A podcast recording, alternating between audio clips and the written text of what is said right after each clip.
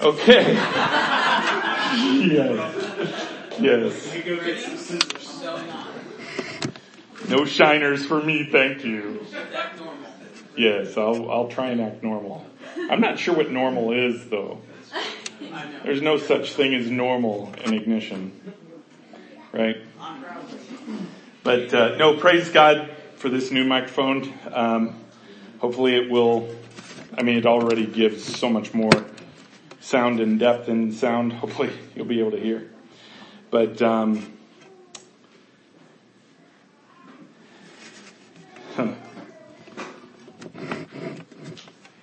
I think we have a few things this morning that are going to be a little different.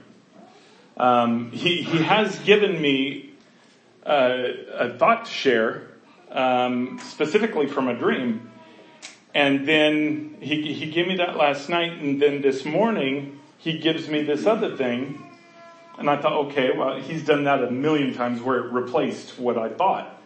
But it, it doesn't replace it. So I'm not sure how he's going to weave them together, but we'll see. We'll see what he does. Because um, I, I, do know that uh, that today will be a little different. So let's pray. Father, we worship you. We praise you, Lord. I give you my tongue. I give you my will. I give you every part of me, God, to use as you desire. And Father, I know I echo that with the hearts of the people here. We just seek you. We seek you in your kingdom. Father, not where we're stuck in here, but where you sit. We love you and we pray your will be done in Jesus name. Amen. I had a dream, uh, I don't know, three nights ago or something like that. Can't remember. Um, a few nights ago. And it's been interesting because my dreams have been, like in the past, I, I very rarely remember my dreams, right? And if I remember a dream, it's usually like, like a movie I've watched a thousand times. I remember it forever. And it's so crystal clear and, and, uh, and now they're few and far between, but when, when I've been given a dream, it's been significant. Okay. But I've noticed the last I'm going to say few weeks that it's been changing. And, and it's really interesting to me because I've been asking the Lord to remember my dreams. So maybe what I should have asked is that he gives me more significant ones. because now I'm starting to remember dreams that, you know, some dreams just, I don't know if it's just, uh, excess stuff in your in your brain that just kind of goes somewhere, you know, in your dream. I don't know. I, I am not a dream interpreter or anything, but uh, um, but he has been allowing me to remember more dreams, and there have been several that have been very significant for me. Now, this one I'm going to tell you um, is I'm telling it to you because it was for me, but it applies to each of us. Okay? And this, this is, this is a word he laid on my heart last night that, that was really important for each of us. And, and I'll tell you why. Let me, let me tell you the dream first, then I'll tell you the significance of how it applies. It was a short dream. Um, I was on a bicycle and uh, I was riding in a development, okay, and and it didn't look specific like a, a, place I grew up in or anything like that. It was it was just development, very very um, vanilla, I suppose, if if you want to call it that. But you know how how a lot of developments will have a community building. They'll have like a pool and a community house and you know whatever. Well, th- this had one of those. Um, I was riding in the development and I rode into which I, now that I think about it, is probably rude to ride your bike into the house, but I rode into this community building, whatever it was. And it was about the size, it wasn't big, it was about this size actually, maybe, maybe a little bit bigger than this. But I rode in there and I'm riding my, I had a 10 speed, and I'm riding it in there, and, and I saw these kids that were in there, and they were I assumed they were playing, but they were putting up sheets. Kind of making a fort. You know how you made a fort when you were a little kid? except they, they weren't like putting it over things. They're, they're hanging it almost like a wall. And immediately I knew in my spirit what they were trying to do was hide. And so I thought, okay, all I gotta do is ride around it. And so I rode around it and, and I looked at him and as I rode out the door, I just waved and said, I see you. And I, and I went out. And then I go outside and I go out to the road and, and there's this lady here, or it, it might have been the parking lot. There's this lady here, didn't recognize her or anything. Um, her window was rolled down and I pulled up to her and I said, I asked her how to get out of the development. How do I get out of here? I think is what I said. And she didn't say anything. She just pointed. She just pointed a direction. And so, thank you. And I went on, on my way. So, I, I, I rode my bike to get out of the development. And then I find myself on this road. And, I mean, it's a paved road, nice road. Um, and for the rest of the dream, except for what I just saw, the rest of the dream, there were no other well, no, there was one more interaction, but but I didn't see peripheral people. You know, sometimes in your dream, you you it's like you're walking down the street, you see peripheral people. There was nobody. It was there was nobody around at all.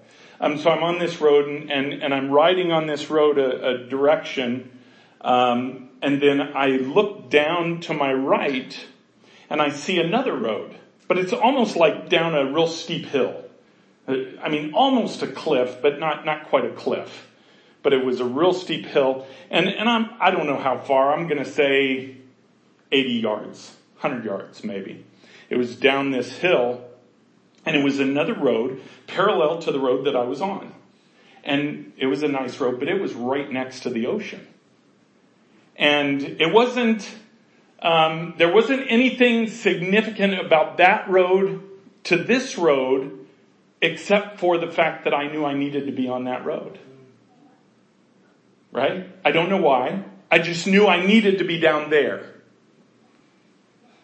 And so as I'm riding on this road, I stop and the Lord gives me, it looked like a watch, but it wasn't a watch. this could sound really strange. I put it on like a watch, but it was almost like a breakfast sandwich. Does that sound weird? I know. It, it was, it was, but I put it on my right wrist, which is odd because I, I wear my, my my watch on my left. But he had me put it on my right wrist and it looked like it had a band, but the whole thing was edible, right? Had a band. No, at the time I wasn't fasting.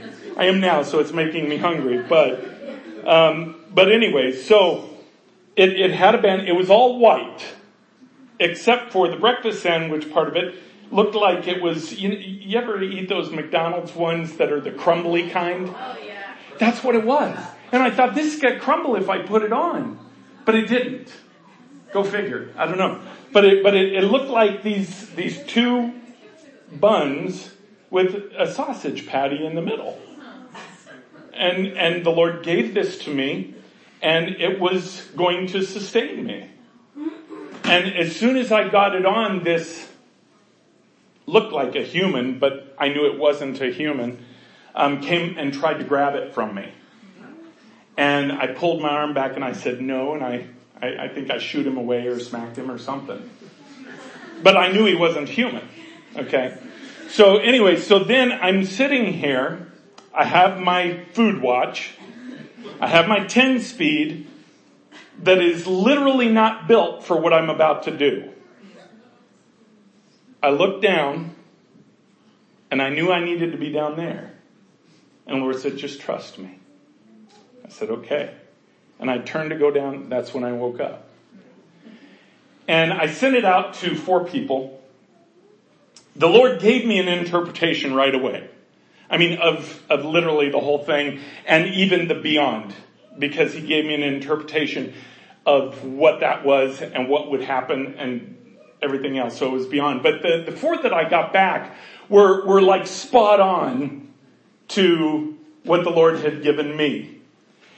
And, but each one of them stopped because that's all I gave them, I suppose. Well, that's all the dream was. But they stopped right at that point when I was about to go.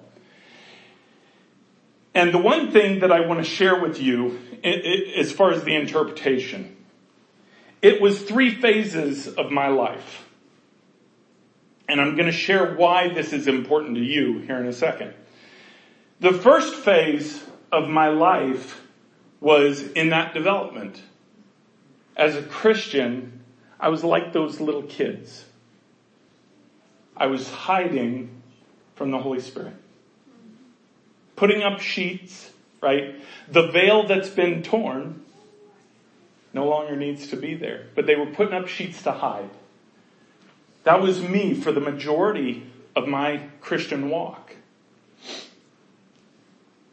But the funny part is the Holy Spirit sees you regardless, right? Okay, but then when I walked outside, the woman represented the Holy Spirit. Because see, there was a point in my life about five, six years ago where I recognized that I wasn't getting everything that God had to offer in relationship. Right? And I said, Lord, Lord, take me to that place of intimacy with you. And, and that's literally me asking, how do I get out of this development? And the Holy Spirit, as gracious as He is, see, He doesn't give you a blueprint. He just points. And it's like the Holy Spirit just points you to Jesus Christ. That's what He does. And so it wasn't hard to get out of the development. It was easy. It was super easy. I got out and I'm on this road and that's the road that I've been on. That road is intimacy with Jesus Christ. It's not a bad road. It's not a bad road at all. It was awesome. The view was great. It was beautiful. It was enjoyable. You know, I spent, I think it was seven or eight years in Southern California. And that's what it reminded me of.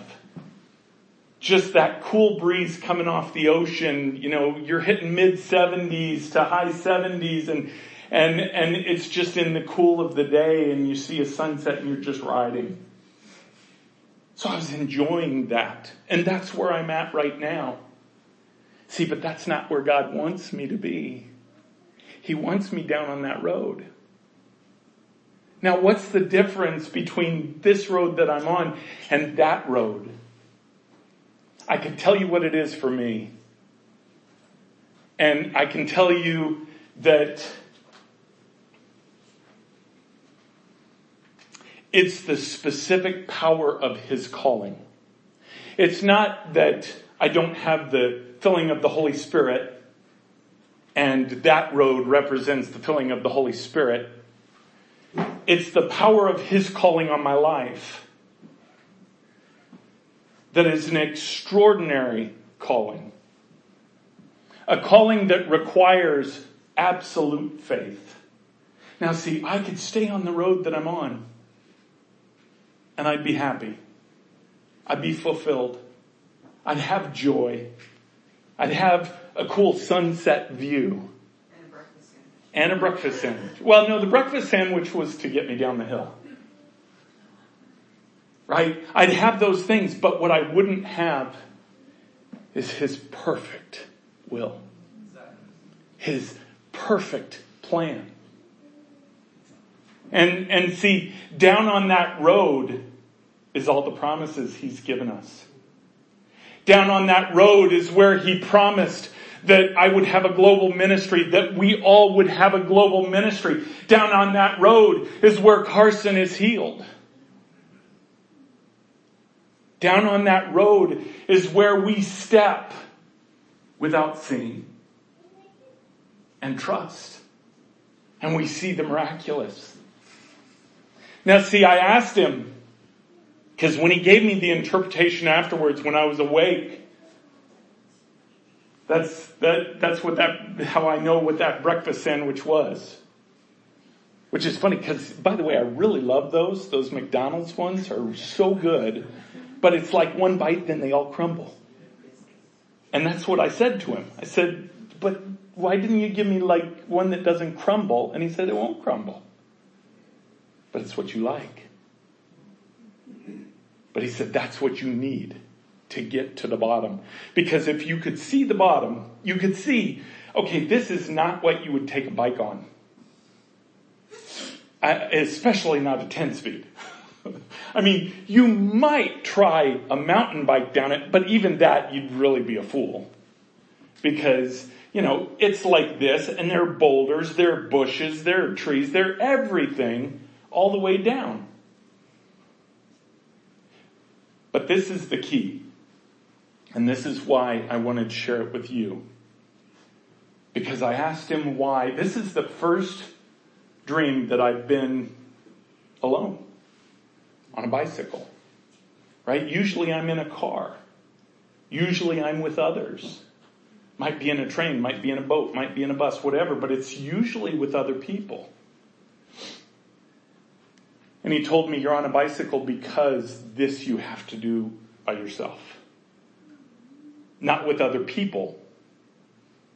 But you have to trust me because you're going to be standing there by yourself. Only with him. And what he told me is that applies to each one of us. It's unique to me because it was my dream. But the same plan applies to each one of us.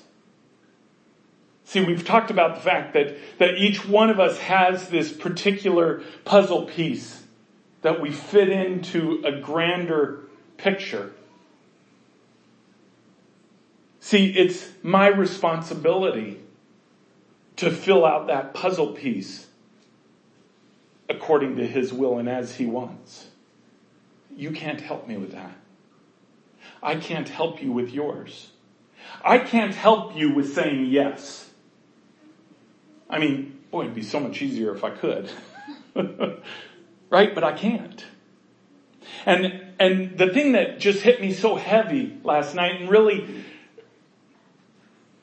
I know this is kind of preaching to the choir, but this applies in such a grander scale to the bride how such a large percentage of the bride just goes off someone else's dreams. Right? They're, they're not recognizing the fact that they have that same calling. They have that same cliff hill, whatever you want to call it, that they have to go down, trusting fully in the Holy Spirit if they want the best. But see, the majority of the church, it stays up on that hill. It stays on that easy, easy road. And, and by the way, that, that's the majority of the church that we know. Because in all truthfulness, the majority of the church is still in that development. Is still in that building, putting up sheets, hiding from the Holy Spirit or thinking that they're hiding from the Holy Spirit. So see, this dream may have been mine, but it applies to each one of us. I want you to turn in your Bibles to Psalm 139, and you all know this, this chapter. But I just want to read a, a few verses in it. We're going to start at verse 13 of 139.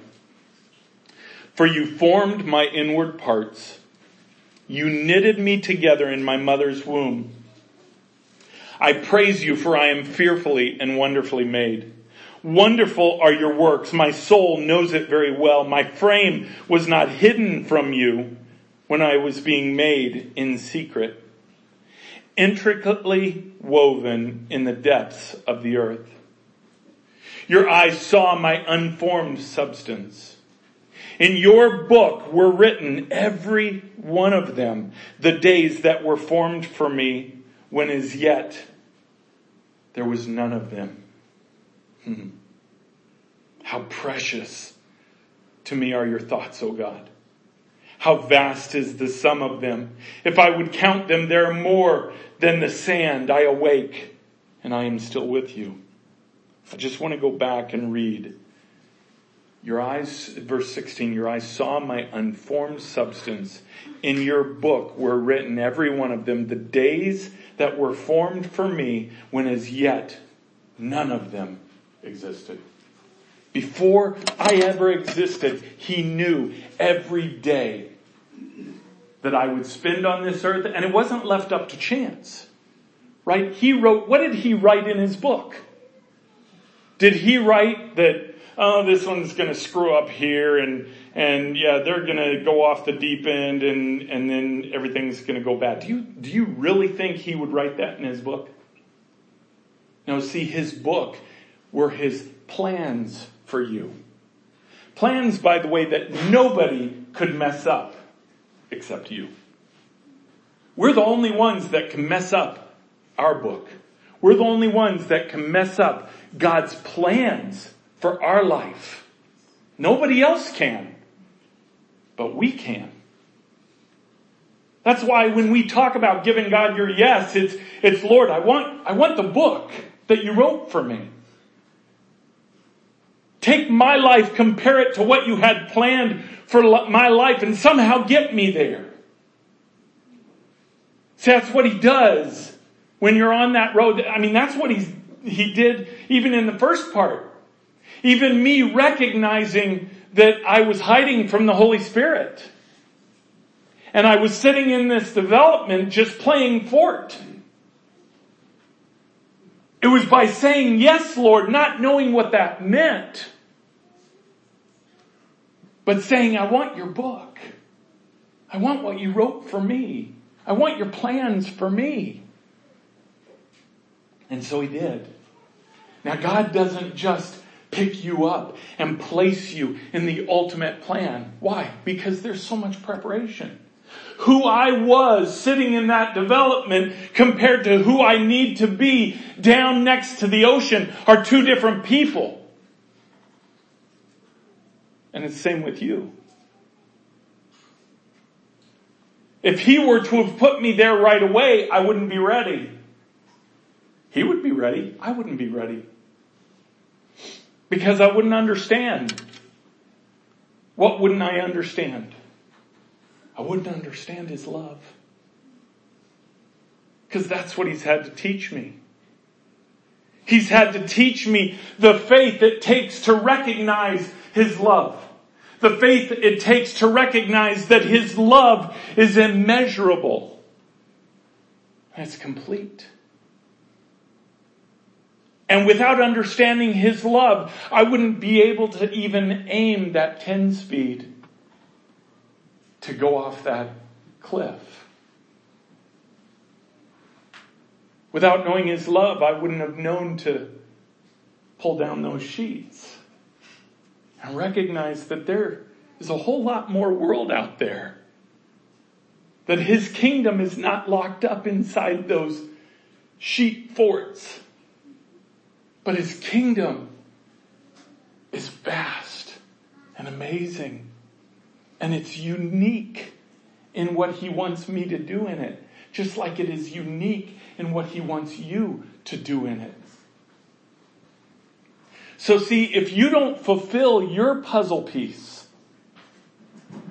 then that puzzle piece has to be replaced. Do you see? It's not that God is going to change his plan because you are not doing what you're supposed to do. He will find somebody that'll fit that puzzle piece. And I don't say that as a threat.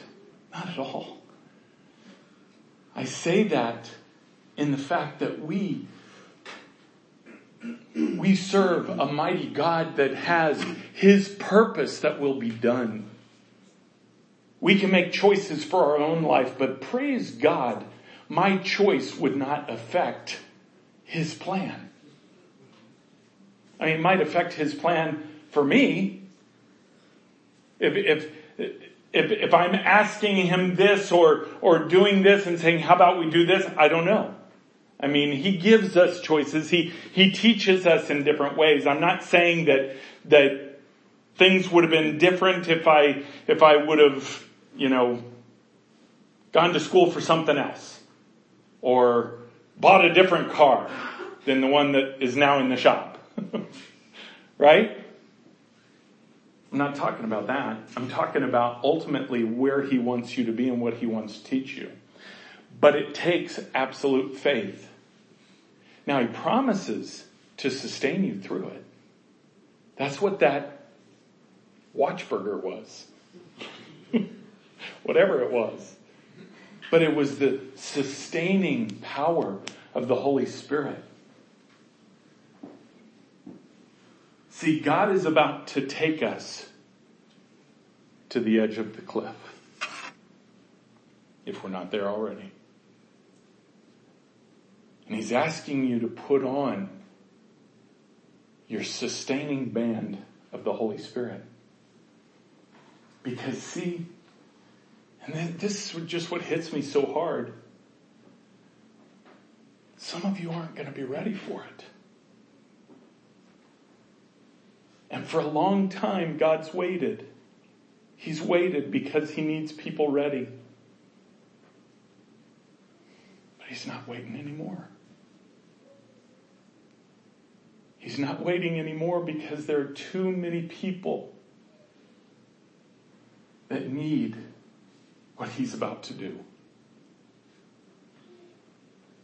So that's why I say that that dream may have been my dream, but it applies to each one of us because each one of us have to recognize that you play a part. That you play a significant part. And don't be distracted by what this world does. Don't be distracted by your job. Don't be distracted by schooling. I'm not saying don't work. I'm not saying don't go to school. I'm saying don't be distracted by it. Don't be distracted by when the enemy comes to steal, kill, and destroy. You know he's going to do that. That's his nature. He's going to do that. That shouldn't be a surprise. Don't be distracted by it. Like when that person, whatever, I knew it wasn't a human, but when he came up to try and take my watch. I could have been distracted and got into a conversation with him. Don't be distracted. Know your calling. And if you don't know your calling, just say yes. By the way, do you know you don't have to know everything that the Lord's about to do? Wow. That, by the way, that's a bombshell. If you didn't know it, that's a bombshell right there on the bride. Because what is the one thing the bride feels that they need to know? Everything. Everything. Exactly. We, we don't, we don't take a step until we know the next step. We don't take a step unless we know, well, a hundred steps down the line, we know we'll be able to, to, to do this. And, and so, okay, God, I know you're, I know you're calling us to get this building. And so, um, we got to figure out you know, at least the first 50, 60% of it, and, and then we'll move forward because we have to feel better about controlling. You know, when you kind of explain it that way, it seems silly. Right? Doesn't it? It seems silly. It seems kind of like a bunch of little kids putting up fort sheets. Doesn't it? Making their little world controllable.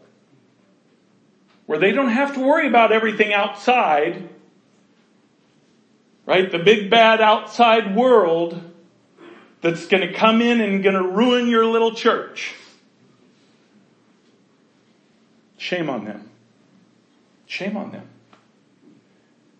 Now you can flip it the other way too and say, no, we're, we're a church that brings in the world. We, we want the world. We, we in fact market to the world. Okay. Awesome, I guess. But you're just as bad, but on the flip side. You're missing the whole point. If you want to market, market to Jesus.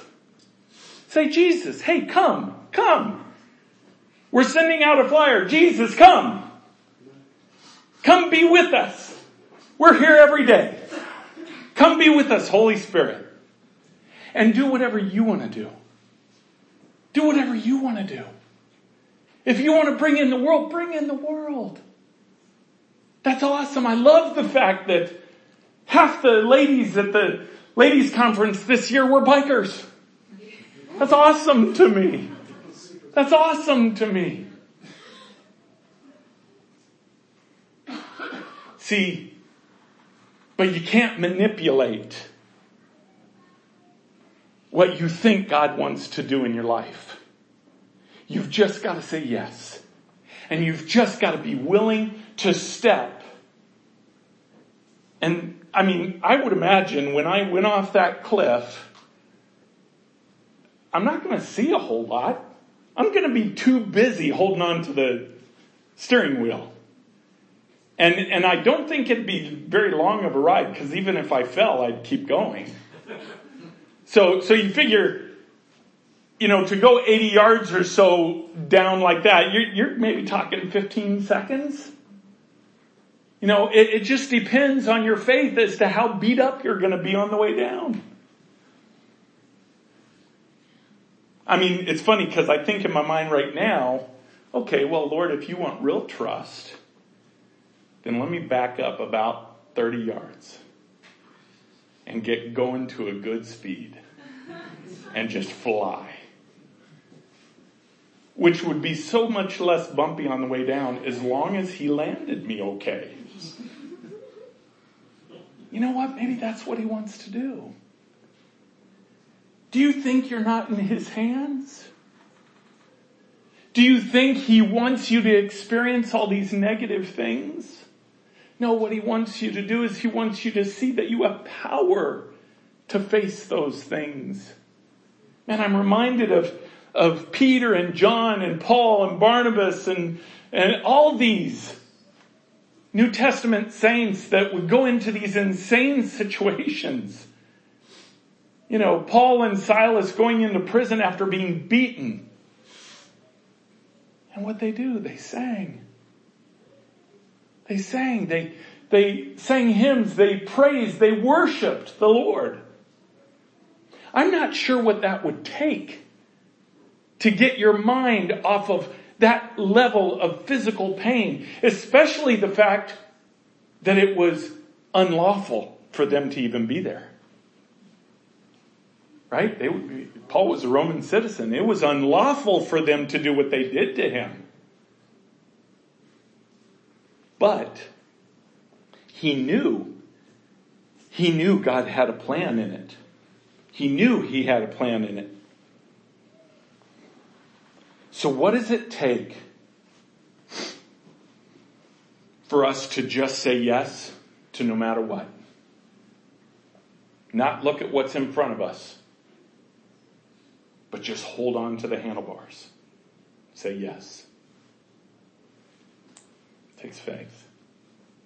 It takes a level of faith. So when he builds your faith, when he takes you through something that he's promised to bring you through, and you're hitting turmoil in the middle of it, that's where your faith is exercised. If you don't pass that test, you're not going to move on. Anybody have super glue? Yeah, staple. Thank you so much. I got to figure out how this thing's supposed to stay on. But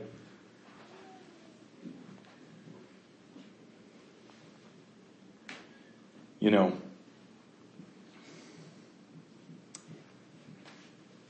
when you're in the process of him building faith, it's going to be tested, guaranteed.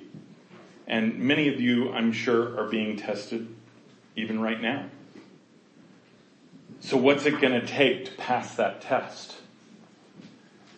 It's going to take believing in what he promised you. No matter what it looks like, believing in what he promised you, right? And then holding on to the handlebars and say, I trust you. You told me that you would always provide for me. I trust you.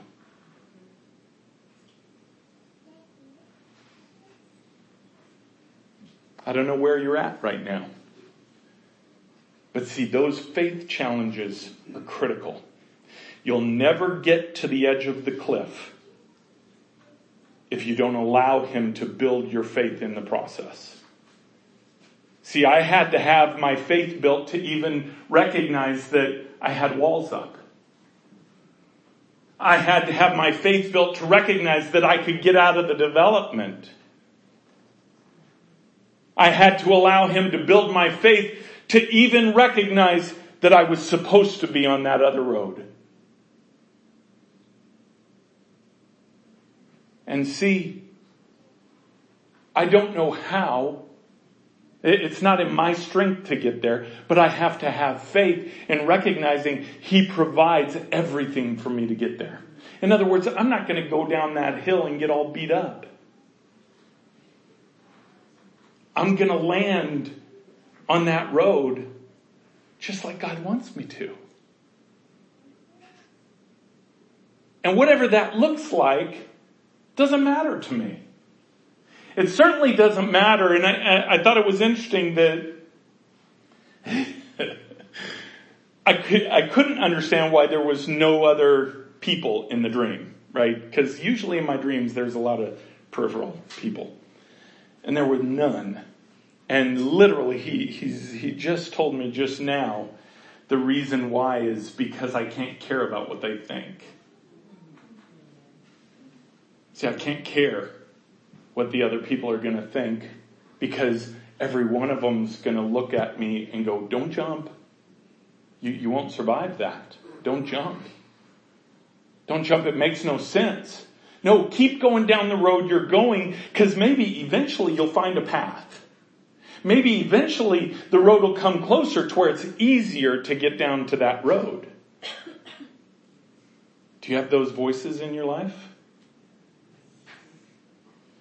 Telling you to just keep where you're at. You're fine. You're good. But yet the Lord's telling you, no, no, you, dude, you need to be down here. Trust Him. Trust Him. That's all I have for that. But what, what I want to do the rest of the service, we're going to pray for the team going to Nigeria. But the Lord told me to do something else this morning. I know this isn't our normal communion Sunday, but we're going to have communion. If you could get the communion cups out. And I know next Sunday is communion Sunday. You're still going to do it again next Sunday. It doesn't change that. This is extra. Hmm? We're doing it every day in Nigeria. Yeah. Yeah, we're bringing communion cups with us to do it every day in Nigeria. But I want to read, we're going to do communion, and then right after communion, Wendy, um, if you can, I'm going to have you come up and then uh, have you and, and the other two elders pray. Um, and who, whatever, however the Lord leads you. But, uh, um, but before we do communion, and I'll, I'll keep, once we get to that part, we'll go ahead and and take it offline and off the podcast um, because people won't know what we're doing anyways. Um, but before we take it offline and take it off the podcast, I do want to go through what the Lord gave me for this communion. I want you to turn to Isaiah 53. I'm going to read beginning at verse 1 I want you to recognize that this chapter is talking about, it, it, it's a, a uh, prophecy of Jesus. And it's talking about what the Messiah would undergo. Okay? Let's begin at verse 1. Who has believed what he has heard from us, and to whom has the arm of the Lord been revealed? For he grew up before him like a young plant, and like a root out of dry ground. He had no form or majesty that we should look at him, and no beauty that we should desire him. He was despised and rejected by men, a man of sorrows and acquainted with grief. And as one from whom men hide their faces, he was despised and we esteemed him not. Surely he has borne our griefs and carried our sorrows. Yet we esteemed him stricken, smitten by God and afflicted. But he was pierced for our transgression. He was crushed for our iniquities. Upon him was the chastisement that brought us peace. And with his wounds we are healed. All we like sheep have gone astray. We have turned every one to his own way. And the Lord has laid on him the iniquity of us all. He was oppressed. I'm just going to finish the chapter. He was oppressed and he was afflicted. Yet he opened not his mouth. Like a lamb that is led to the slaughter, and like a sheep that before its shears is silent, so he opened not his mouth. By oppression and judgment he was taken away. And as for his generation, who considered that he was cut off out of the living, out of the land of the living, stricken for the transgression of my people. And they made his grave with the wicked, and with a rich man in his death, although he had done no violence, and there was no deceit in his mouth. Yet it was the will of the Lord to crush him. Wow. Let me read that again. This is talking about Jesus, guys. Yet it was the will of the Lord or the will of the Father to crush him. He has put him to grief. When his soul makes an offering for guilt, he shall see his offspring. He shall prolong his days. The will of the Lord shall prosper in his hand. By the way, the offspring there is not a physical offspring. It is that he is the first of the resurrected. Right? The Bible calls him the, the, the first resurrection. His offspring are those resurrected after him. We are his offspring. Out of the anguish of his soul he shall see and be satisfied. By his knowledge shall the righteous one, my servant, make many to be accounted righteous. And he shall bear their iniquities. Therefore I will divide him a portion with the many, and he shall divide the spoil with the strong, because he poured out his soul to death and was numbered with the transgressors. Yet he bore the sin of many and makes intercession for the transgressors. See, this is a picture of what Jesus did for us on the cross. But he wants us to understand in communion the power of communion. See, the power of communion is remembrance. The power of communion is faith. The power isn't in the little juice and the little wafer, which I'm pretty sure is not actual food. I've been doing it every day and I'm thinking, is this healthy for me? because it just tastes, I, I think it's styrofoam, but I'm not positive. Thank you.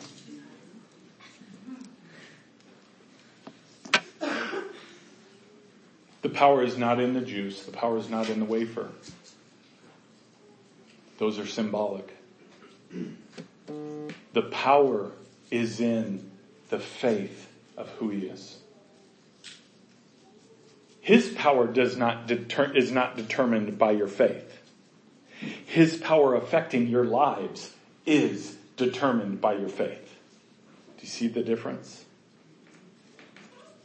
See, Jesus is all powerful. He's the name above all names. He's been lifted high above everyone else. Right? His power doesn't change, but he's given you free will. So his effect on you is up to you. That's where the effect of his power can change. But recognize what, what, what this is, taking this cup, taking this wafer. It is remembering what he did for us. It's recognizing the payment that he paid for our transgression. But then it's also forward believing that he's coming again. And not just in his second coming, but it's forward believing that he'll do his will in your life when you say yes. That all you have to do is say yes. All you have to do is step in Him. Let Him build your faith. Step in faith. Trust Him when it doesn't make sense. As long as you know it's Him. And by the way, don't assume that He will tell you things that only make sense. Boy, I went down a totally wrong path if that's the case. But it's not the case. In fact, He will tell you things that don't make sense. Literally to get you to trust him. What do you think he meant when he, he, he told, uh, the, the, the Hebrews, the Jews, about eating of his flesh and drinking of his blood? He said, if you don't do that, you have no part in me. He could have explained that. He could have said, look, we're, we're not talking about you coming up and chomping on my arm right? We're, we're, we're talking about you're going to eventually, you know, 2,000 years from now, take this little styrofoam wafer. okay, he could have explained all that, but see, he didn't. You ever wonder why? Jesus, eh, you just would have kept the crowds there if you would have just explained to them. He said, I'm not looking for the crowds. He said, I'm looking for that one that has faith to say yes even if it didn't make sense. Because he knew it was me. And that's what he's looking for right now. He's looking for that one. He's looking in your life to say, are you going to trust me when it doesn't make sense? Are you still going to plan to go to Nigeria when you don't have your travel voucher? And just trust me. Get your family praying with you. See, I don't know what we're going to face in Nigeria, but I know it's going to be crazy. Because he has told us we can't plan anything. He said when we get there every morning, we're to come together in prayer and ask him, give him our yes first. We can't hear what's going on first and then say yes. We give you our yes first. Tell us what you want to do. And that's what he's going to do. He's going to tell us every morning what we're going to do. Why? Because it's the very exercise of faith that purchases that anointing. That literally purchases the power that he wants to give. So when you take communion, you're taking part in his body. You're taking part in his blood. Recognize, let me read again, starting at verse 4. Surely he has borne our griefs and carried our sorrows, yet we esteemed him stricken, smitten by God, afflicted. Verse 5. But he was pierced. And just change it there. He was pierced for my transgressions. He was crushed for my iniquities. Upon him was the chastisement that brought me peace. With his wounds, I am healed. You know, I, have been doing communion every, just about every day now for a few weeks and, and he's been teaching me what that means. What does that mean? When he says by his, his stripes, we are healed, I think is what the King James says. That's what I, I had memorized. By stripes we're healed. That means that every one of those 39 lashes that dug into his skin, that exposed organs, that brought immense pain, every single one of those went to purchase my life, my healing. You know what it went to purchase? Him doing His will in my life. It doesn't mean that it went to purchase anything I want. Well, I want to be healed. I want to, I want to uh, walk in this way, walk in that way. No, what he purchased was his will to be done. It goes back to Psalm 139, that book that he wrote for you. He literally purchased the application of that book for you if you just say yes. So I want you to take the wafer out.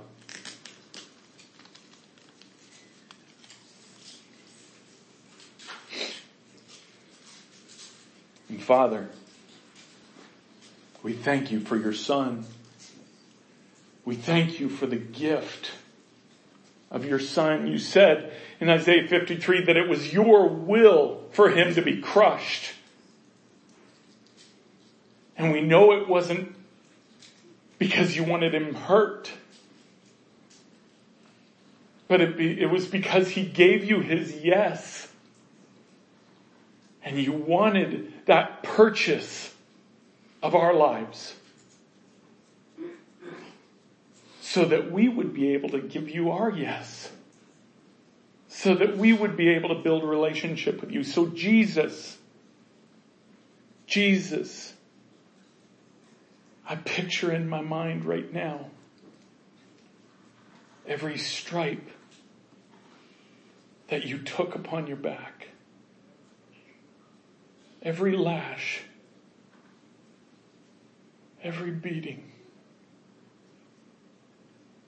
And I take part in it by remembering it. And I will always remember it because it was used to pay for my life. To pay for my relationship with you. To pay to rip that veil between me and the Father that I might have relationship with Him. So I take this way for remembering your body that was beaten for me in Jesus' name.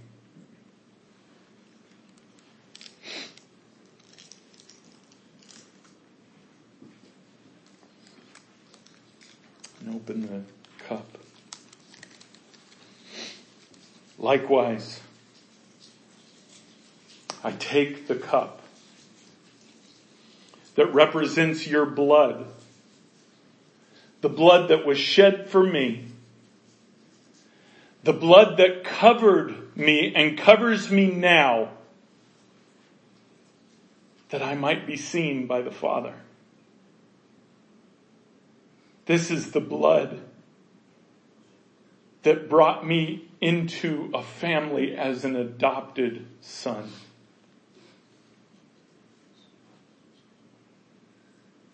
I thank you, Jesus, for the blood that you shed.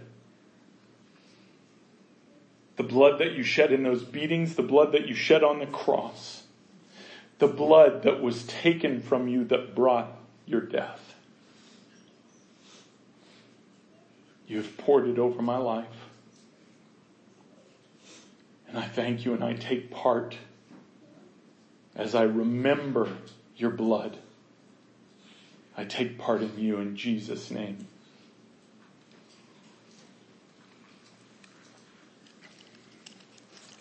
It says every time you do this, do this in remembrance of him. See what he wants is an active partnership. He wants an active partnership with you. So it requires us to know what he did for us. It requires us to remember what he did and the price that he paid. And there's nothing, there's no price on this earth that we should not be willing to pay to say yes to him. Let's pray and then we'll end this podcast and then we'll go on with prayer. Father, we worship you and we praise you. We thank you, Lord, for your love. We thank you for your grace, your mercy, God. We thank you, Lord, that all we have to worry about is saying yes. it, would be so much more stressful if we had put things together. And I just don't understand why the bride does that. It, it would be so much easier just to put it all on your shoulders, which is where you want it in the first place. And God, that's what we have done here at Ignition. That's what we will continue to do here at Ignition. We just say yes. We step forward in your, in your love and with our yes, just trusting whatever you want to do with it. I pray, Lord, for each person here. Show them their pathway to that cliff. Show them their pathway to saying yes. No matter what the cost. No matter what the cost, God. Because no matter what cost we could pay, it would never come close to what your son paid for us.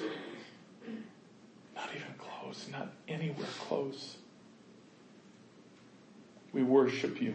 We worship you. We praise the name of Jesus. We thank you, Lord, for who you are.